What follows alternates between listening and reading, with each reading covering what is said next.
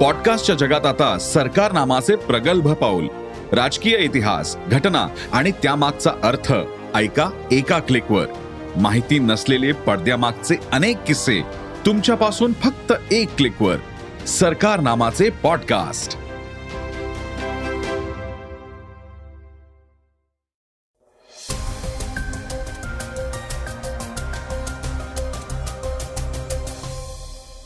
नमस्कार मी क्षितिज. आता आपण ऐकणार आहोत सकाळचं पॉडकास्ट केंद्र सरकार हिंदी भाषेसाठी आग्रह असताना तमिळनाडूमध्ये हिंदी भाषेला विरोध होताना दिसून येतोय. याविषयी सविस्तर माहिती आपण आजच्या पॉडकास्टमधून घेणार आहोत. आज चर्चेतील बातमीमध्ये भाजपच्या चित्रा वाघ यांनी ठाकरे गटाच्या भास्कर जाधव यांच्यावर घणाघाती टीका केली आहे. त्याची सोशल मीडियावर चर्चा आहे. त्याविषयी आपण सविस्तर माहिती ऐकणार आहोत.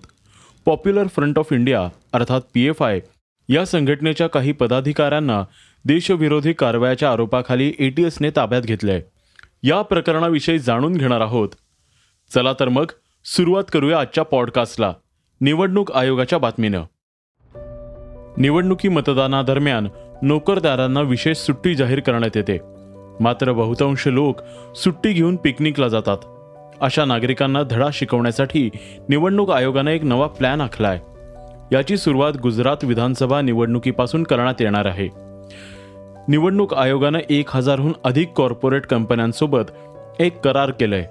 त्यानुसार या खाजगी कंपन्यात मतदानाची सुट्टी घेणाऱ्या आणि मतदान न करणाऱ्या लोकांवर लक्ष ठेवणार. आहे त्यासाठी खाजगी कंपन्या नोडल अधिकारी नियुक्त करणार आहेत. हा अधिकारी मतदान न करणाऱ्या नोकरदारांवर लक्ष ठेवणार. आहे एवढंच नव्हे तर मतदान न करणाऱ्या कर्मचाऱ्यांचं नाव कंपनीच्या वेबसाईटवर झळकणार आहे. तसेच नोटीस बोर्डवरही अशा कर्मचाऱ्यांचे नाव लिहिले जाणार आहे. गुजरातच्या मुख्य निवडणूक अधिकारी पी भारती यांनी या संदर्भात माहिती दिली आहे. आम्ही दोनशे तेहतीस एम वर स्वाक्षऱ्या केल्याचं निवडणूक आयोगाचं मार्गदर्शन तत्वे लागू करण्यासाठी या कंपन्या आमची मदत करणार आहे. गुजरातमध्ये पहिल्यांदा एक हजार सतरा कॉर्पोरेट कंपन्या निवडणुकीत मतदान न करणाऱ्या कर्मचाऱ्यांवर लक्ष ठेवणार आहे. तमिळनाडूचे मुख्यमंत्री एम के स्टॅलिन यांनी घेतलेल्या मोठ्या निर्णयाची बातमी आता आपण जाणून घेणार आहोत. केंद्र सरकार हिंदी भाषेसाठी आग्रह असताना तमिळनाडूमध्ये हिंदी भाषेला विरोध होताना दिसून येतोय.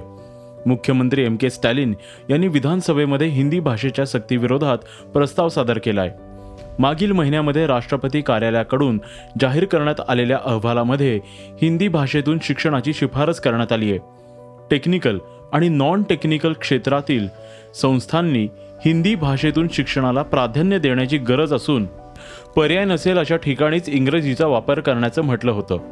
संसदेतील कार्यालयीन भाषा समितीचे अध्यक्ष अमित शहा आहेत. या समितीने हिंदी भाषा सर्व विद्यापीठ केंद्रीय विद्यालय टेक्निकल नॉन टेक्निकल क्षेत्रामध्ये हिंदीचा वापर बंधनकारक असल्याचं म्हटलंय. त्यामुळे देशात हिंदी भाषेला शिक्षणाची भाषा म्हणायचा प्रयत्न केंद्र सरकारकडून होत असल्याचं दिसून येत आहे या हिंदीच्या सक्तीला तमिळनाडूमध्ये विरोध होतोय. तमिळनाडू विधानसभेत मांडण्यात आलेला प्रस्ताव पास झालाय. मुख्यमंत्र्यांनी सांगितलंय की या सभागृहाद्वारे केंद्र सरकारला संसदीय समितीने हिंदी भाषेचा आग्रहाबद्दलचा रिपोर्ट लागू करू नये. कारण भाषा समितीने केलेल्या शिफारशी तमिळसहित इतर भाषांवर अन्याय करणाऱ्या आहेत असं सांगितलंय. हा प्रस्ताव पारित झाल्यानंतर भाजपच्या सदस्यांनी सभागृहातून वॉकआउट केलंय. I I T I I M आणि एम्स सारख्या संस्थांमध्ये शिक्षणाची भाषा म्हणून इंग्रजीचा वापर होतोय. इथेही हळूहळू हिंदीचा वापर करण्याची शिफारस करण्यात आली आहे. जोपर्यंत विद्यापीठांमध्ये हिंदीतून शिक्षण सुरू होत नाही तोपर्यंत ही शिक्षणाची भाषा ठरणार नाही असं अमित शहा यांनी अहवालामध्ये म्हटलं होतं. मात्र या सक्तीला विरोध होताना दिसून येतोय. पी एफ आय या संघटनेविषयी एक महत्त्वाची बातमी आता आपण ऐकणार आहोत. पी एफ आय या संघटनेच्या काही पदाधिकाऱ्यांना देशविरोधी कारवाईच्या आरोपाखाली एटीएसने ताब्यात घेतलंय. या संघटनेशी संबंधित धक्कादायक खुलासे सुनावणी दरम्यान पुढे आले आहेत. बावीस सप्टेंबर दोन हजार बावीस रोजी ए टी एसने राज्यभर छापे मारून पी एफ आयशी संबंधित पदाधिकाऱ्यांना ताब्यात घेतले यामध्ये मालेगाव येथून एक कोल्हापूर येथून एक पुण्यातून दोन आणि बीडमधून एकाला ताब्यात घेतले या सर्वांना नाशिक जिल्हा न्यायालयात हजर करण्यात आले होते. एटीएसच्या तपासामध्ये पी एफ आयला अयोध्येत उभारलेलं जात असलेलं राम मंदिर पाडून पुन्हा बाबरी मस्जिद उभारायची होती. दोन हजार सत्तेचाळीसपर्यंत पी एफ आयला भारताला मुस्लिम राष्ट्र बनवण्याचा प्लॅन होता. अशी माहिती समोर आली आहे सरकारी पक्षाने नाशिक कोर्टमध्ये ही माहिती दिली आहे दरम्यान न्यायालयाने या संशयितांना चौदा दिवसांची न्यायालयीन कोठडी सुनावली आहे एटीएसने मात्र अधिक तपासासाठी चार दिवसांची पोलीस कोठडी राखून ठेवली आहे एटीएसने तपासामध्ये संशयितांकडून हार्ड डिस्क आणि महत्त्वाची कागदपत्रे हस्तगत केली आहेत. विशेष म्हणजे एकशे सत्याहत्तर लोकांचा एक व्हॉट्सॲप ग्रुप होता ज्यात ॲडमिन पाकिस्तानात आहे शिवाय विविध देशांतील लोक या ग्रुपमध्ये आहेत. या ग्रुपमधील चॅट संशयास्पद आहे आणि संवेदनशील असल्याचं पुढे येत आहे त्यामुळे न्यायालयाने योग्य तो निर्णय घेण्याचं आवाहन सरकारी पक्षाने केलं आहे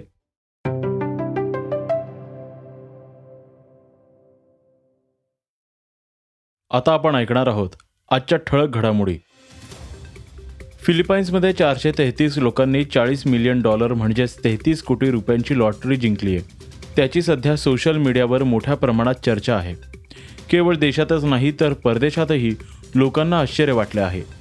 एकाच वेळी इतक्या लोकांनी लॉटरी जिंकण्यामागे अनेकांना काळबेरं आहे अशी शंका येते एका गणित तज्ज्ञाने हे रहस्य सोडवण्याचा प्रयत्न केलाय. ही घटना याच महिन्यातील आहे एक ऑक्टोबर रोजी प्रसिद्ध झालेल्या फिलिपाईन्सच्या राष्ट्रीय लॉटरीचा निकाल जाहीर झाल्यावर त्यात चारशे तेहतीस विजेते झाल्याचे घोषित करण्यात आले आहे. निकाल लागताच प्रश्नशंकांविषयी प्रश्नोत्तरं सुरू झाली आहे. काही लोकांनी सरकारी लॉटरी चालवणाऱ्या कंपनीवर फसवणुकीचा आरोप केलाय. या प्रकरणाची चौकशी केली जाईल असे सरकारने सांगितलंय. दिवाळीपूर्व केंद्र सरकारने शेतकऱ्यांच्या खात्यात पी एम किसानचा बारावा हप्ता जाहीर करण्यात आला आहे केंद्रीय मंत्रिमंडळाने रब्बी पिकांच्या किमान आधारभूत किमतीत वाढ केली आहे. मंत्रिमंडळाने गव्हाच्या एम एस पीमध्ये एकशे दहा रुपयांची वाढ करण्यास मंजुरी दिली आहे. यासह दोन हजार तेवीस ते चोवीससाठी गव्हाचा एम एस पी प्रति क्विंटल दोन हजार एकशे पंचवीस रुपये झाला आहे अशी माहिती केंद्रीय मंत्री अनुराग ठाकूर यांनी दिली आहे.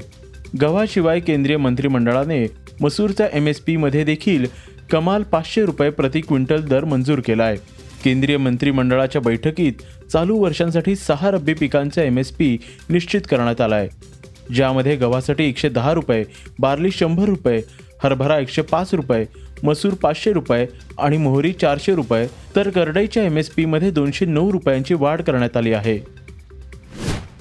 महाराष्ट्राची हास्य जत्रा या मालिकेने अक्षरशः महाराष्ट्राला वेड लावलंय. या कार्यक्रमातील एक प्रसिद्ध अभिनेत्री वनिता खरादनं गोड बातमी दिली आहे सोशल मीडियावर तिने इंस्टाग्राम अकाउंटवर एक पोस्ट केली आहे. या पोस्टमधूनच प्रथमच तिच्या प्रियकराचा फोटो समोर आला आहे त्यामुळे वनिता सध्या चर्चेत आली आहे.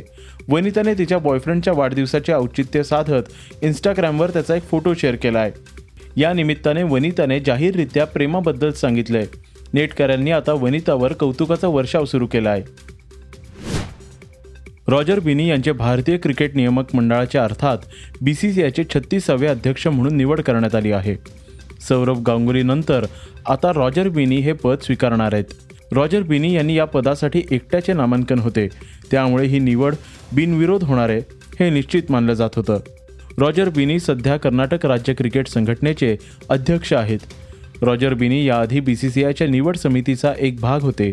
तसेच रॉजर बिनी यांचा मुलगा स्टुअर्ट बिनीही टीम इंडियाकडून खेळला आहे स्टुअर्ट बिनींच्या निवडीदरम्यान रॉजर बिनींवर मुलाला भारतीय संघात स्थान मिळवून दिल्याचा आरोप करण्यात आला होता. आता आपण ऐकणार आहोत आजची चर्चेतील बातमी. भाजप नेता चित्रा वाघ यांनी आमदार भास्कर जाधव यांच्यावर अर्वाच्य शब्दात टीका केली आहे. त्यांच्या या वक्तव्याची सोशल मीडियावर जोरदार चर्चा सुरू झाली आहे.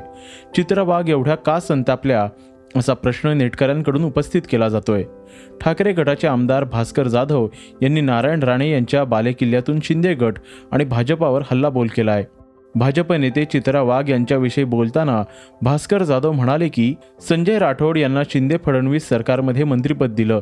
त्याचं भाजपने पूजा चव्हाणच्या आत्महत्येच्या कारणावरून संजय राठोड यांच्यावर सातत्याने टीका केली आहे.